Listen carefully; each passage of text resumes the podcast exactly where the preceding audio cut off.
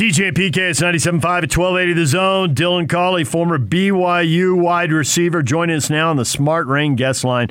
Best of State Award winner Smart Rain has an incredible Black Friday offer running for the entire month of November. Smart Rain's giving free controllers along with a free Apple iPad to commercial properties who sign up with a paid cellular hosting subscription. Please visit smartrain.net or call 877 346 3333. Dylan, good morning. Morning, fellas. How are we doing? Good the LA Memorial Coliseum. Does it still hold a little allure? I know the team that plays in it is four and six. Eh, going through a coaching change. But is there something about going to the Coliseum that's going to have all the BYU players pumped up, especially the California kids, especially the Southern California kids?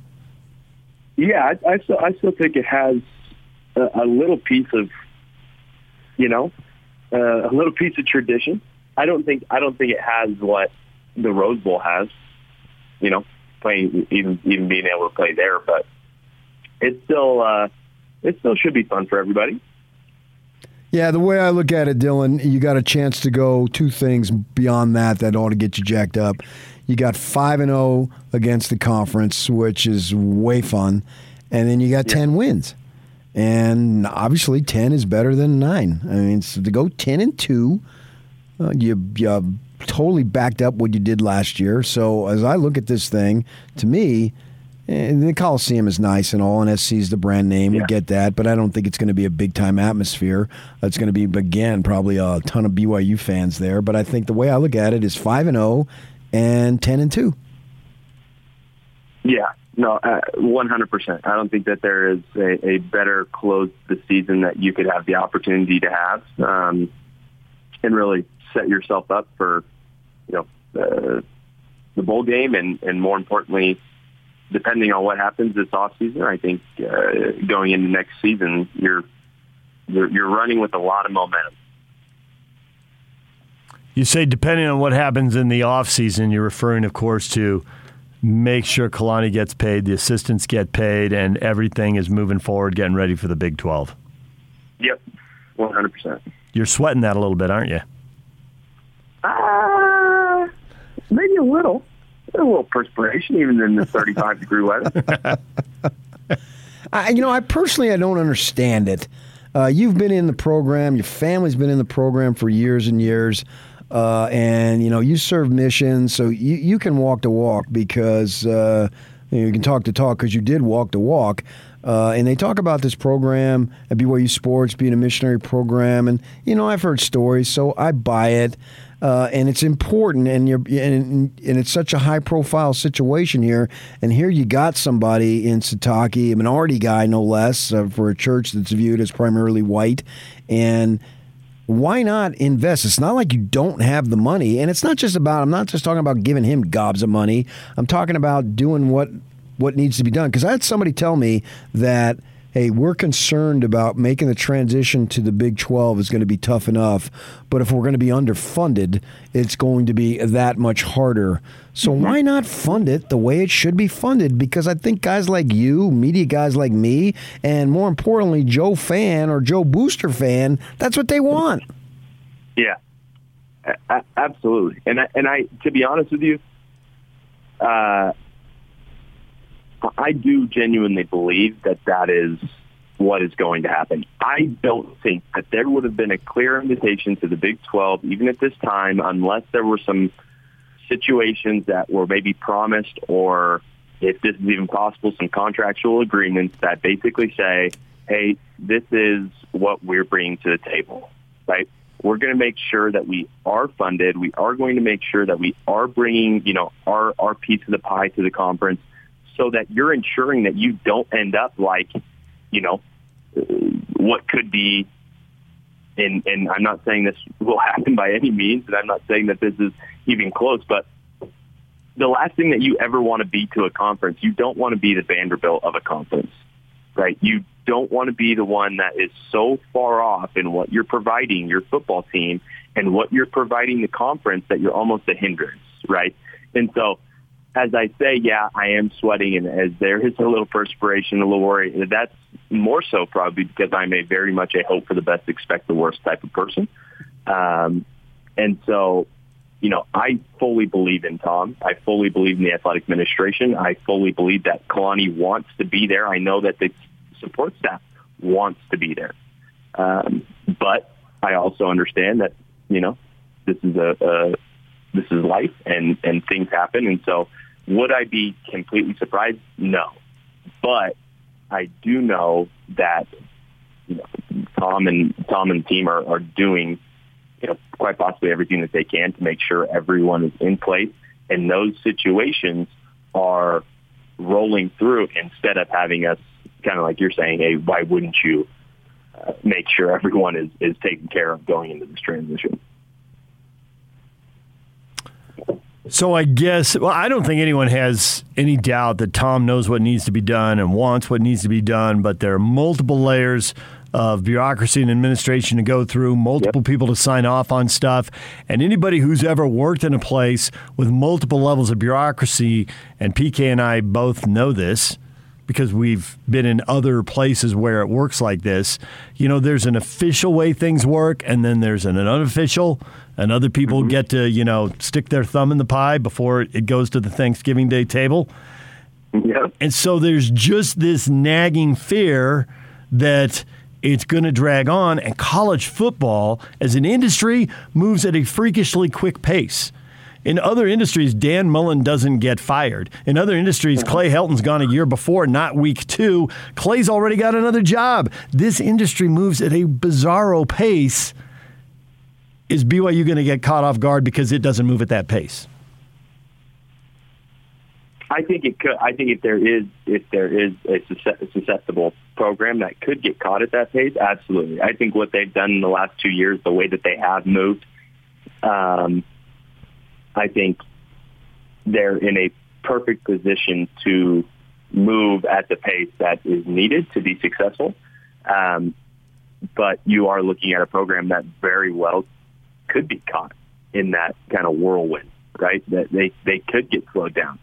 Uh, I think what they've done in the last two years, and you look at the little things, you look at what they've done for recruiting, you look at some of the immediate changes that took place even prior to you know, offense coordinator changes and things like that, uh, in, in, you know, adjusting what needed to be done in, in regards to coaching. You look at what needed to be done in regards of, you know, the locker room for recruiting. You look at, you know, what, uh, Billy Nixon, who is uh, the player experience and, and equipment manager down at BYU, you look at what he's been able to head up and change, um, you know, to help kind of elevate this new experience at BYU.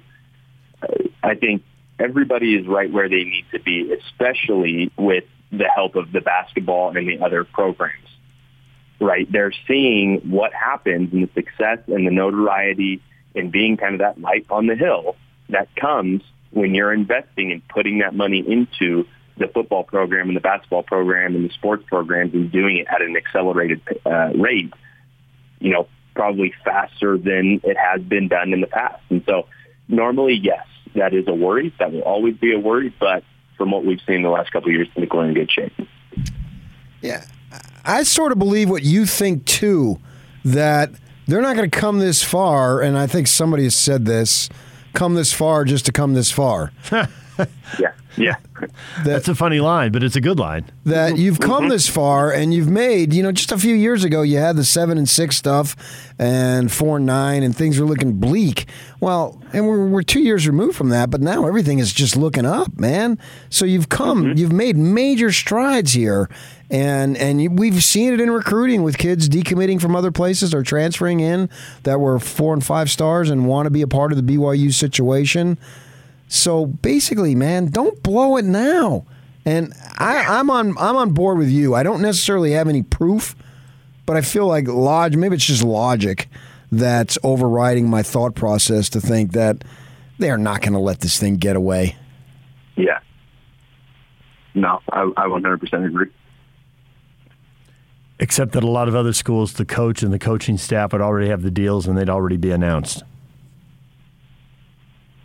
which is very, very true. Yeah, but I'm. I mean, they still have time. They do. It's it's not like they're up against it right now. And, yeah. and how do we know they don't have a plan and they're just waiting uh, to do what they need to do to go forward here and at their appropriate time. I mean, at the same time, it's a business, uh, so if you don't have to give somebody more money, why would you give them more money? You know, right. and because it's not like uh, that that we know of anyway that there's been some offer made or this or that too. But because you irritate them and then they just leave. When it's time to give money, by then they've already made up their mind. Something to be said for that. And I think I think that depends on the the, the personality that you're working with. Absolutely, too, right? totally agree. And and genuinely, I don't think Kalani's that guy. Uh, I think if if I think Kalani, if let's say let's say worst case scenario, there hasn't even been, you know, like there hasn't even been conversation about it, right? Uh, I think Kalani would still is is genuinely a guy that's saying, "Hey, let's talk about this in a couple weeks, right? Let's talk about this after USC and before the bowl game." Yeah, you know, and to me that might be like an accelerated rate for him.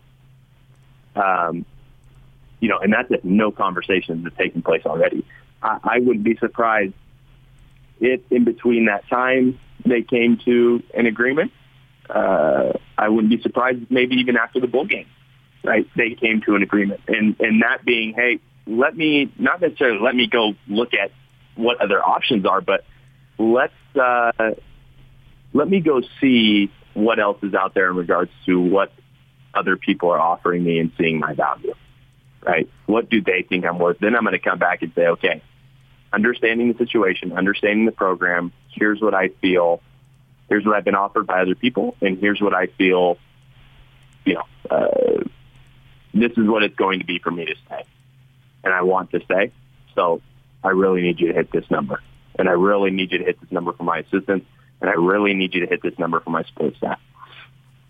That's what I was going to ask you about the assistants here. It's almost like we're resigned to the fact if these assistants get another job offer, they're gone. And I wanted you to speak to the importance of an assistant coaching staff, uh, particularly in football, where they have so much more authority and responsibility is probably a better word uh, than they would do in other sports as assistant coaches. So it seems to me, you know, they've developed a staff here and they need to do what they need to do to keep it rather than oh well you got a higher paying offer at school fill in the blank thanks see you bye. Yeah. I think when you look at the position coaches right if you look at someone who is a current position coach in a football program unless it is in you know an sec school where they've already, chances are, have already had an experience in which they've been an offensive coordinator, they've been a head coach somewhere else, right? But if you look at the staff now, we still have a very, very young position coaching staff that have goals, right? Ultimately, you're being an assistant coach because you want to be a head coach, and you're not going to get hired from being a defensive backs coach or a receivers coach.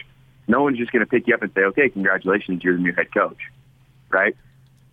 I think you have to look at, you know, that conversation is completely different than the conversation that the offensive and defensive coordinators are having because they're the ones that are saying, hey, I'm already an OC. I'm already calling the shots. I can already go in and make, you know, 700,000 to, to over a mil, uh, as an offensive coordinator. And I'd love to be a head coach, but right now this is the situation I want to be in.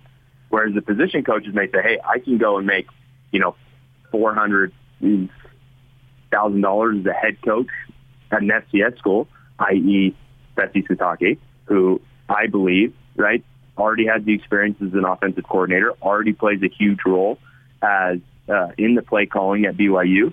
I think if he wanted to and go put his name out for either, you know, offensive coordinator jobs at G5 or even head coaching and offensive coordinator jobs in the FCS, he's a considerable, considerable name for those options. And so, you know, as much as he loves Kalani, as much as he loves the program and loves what he's able to do, uh, he's, you know, he's a, he's a pretty damn good football coach and could, could be considered heavily for those options. And I think that'd be something that he'd want to, to look into. So, you have any reservations about the game at USC and uh, the way USC has lost uh, four of the last five? What BYU should be able to do, the way they ought to be able to, to move the ball? Because the SC offense will score some points. I think they've proven that even in losses. Yeah. I think as, as long as the my only reservation is I guess this is a, a tough, tough reservation because you kind of hold them to such a high standard, but it goes back to the offensive line. It goes back to Tyler Allgeier. I think the way that they're going to play, uh, they're going to stack the box, right? They're going to go man to man on the outside because generally they don't think that BYU has the athletes to play the game, and so they're going to go one on one all day long.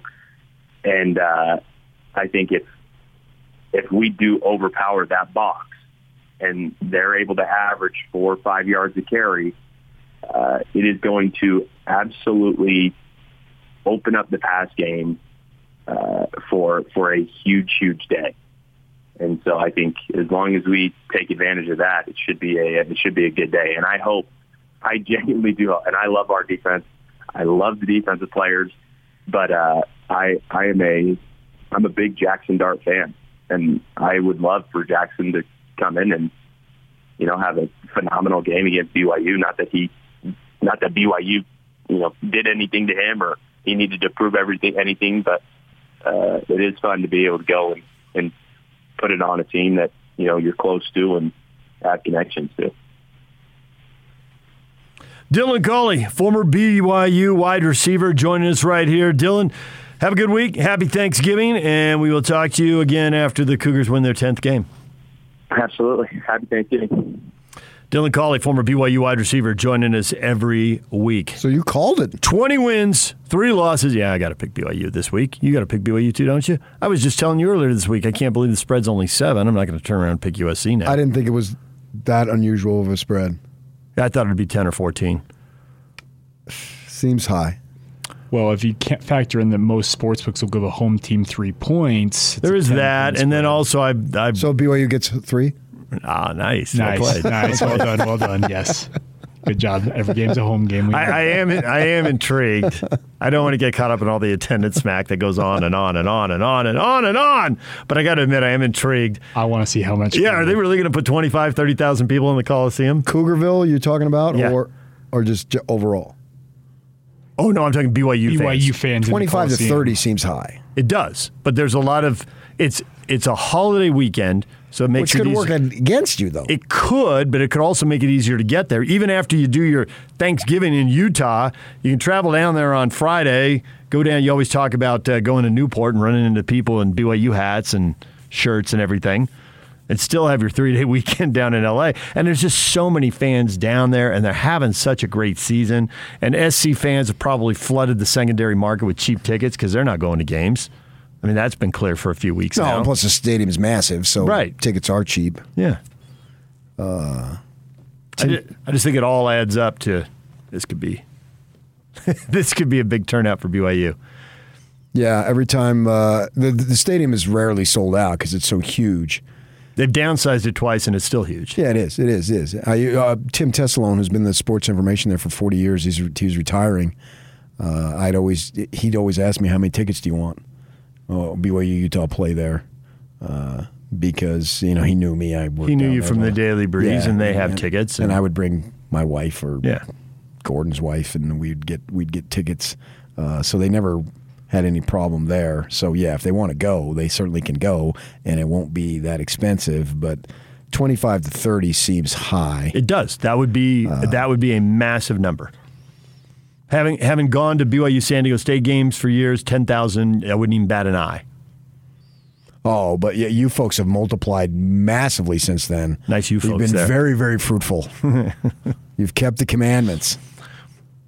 People who used to uh, live uh, near your old stomping grounds, though, say a lot of people have moved up here. You know, we got three million people here, not one million for a reason. Oh, the Mormons that have moved up here? Uh-huh. Oh, they're freaking like ants at a picnic, man. Jeez, they're all over the place. Hundreds of them, thousands of them, for sure. Yeah. Be a lot of Cougar fans. I'll be intrigued to see how many. Well, I, I, I would love to see that many. Yeah. I just think that with SC's offense, you get a you, you lose the ball a time or two. I mean, we saw it against Boise. Mm-hmm. I mean, the number one reason why they lost that ball game was turnovers. Yep. And and SC's offense is certainly capable of putting 35 on you. And if you bleep away three or four possessions You give their offense a couple of short fields and a little momentum. and you take away your opportunity to Yep. score. So uh, We- if I'm a Cougar fan, I have a, a fair amount of concern about this game. Texans and Titans just reminded us if you lose the turnover battle by five, you can lose to anybody. Worst team in the AFC just beat the best team in the AFC, and it was five turnovers that did it. So that is always out there. But having said that, USC's lost four of the last five games. They're right for the picking. Yeah, I know, but now they're talking about, hey, we got to win these last two to be bowl eligible. Yeah, you say that, but do they really want to be bowl eligible and practice some more? And it seems like this season is over and they're ready to move on. If they hadn't lost four out of five, they'd be bowl eligible. Well, if they hadn't lost seven games, they'll be bowl eligible. I mean, I understand what the uh, the numbers are there. Thank you for uh, you know straightening that out. But I, I think this is a dangerous game because at the same time, what do they got to lose? They're playing a nationally ranked team. They're the underdog. We're SC. Jackson Dart didn't want to go to BYU, and he went to SC because it's SC. And now he's the underdog against those guys? Yep. And you got a local kid who was recruited by them. They did, in fact, recruit him. And does he want to lose to these dudes? No. No. I hope you're right, man. I, I want to see them get 10 wins. Last team they held under 30 points was Colorado back on October 2nd.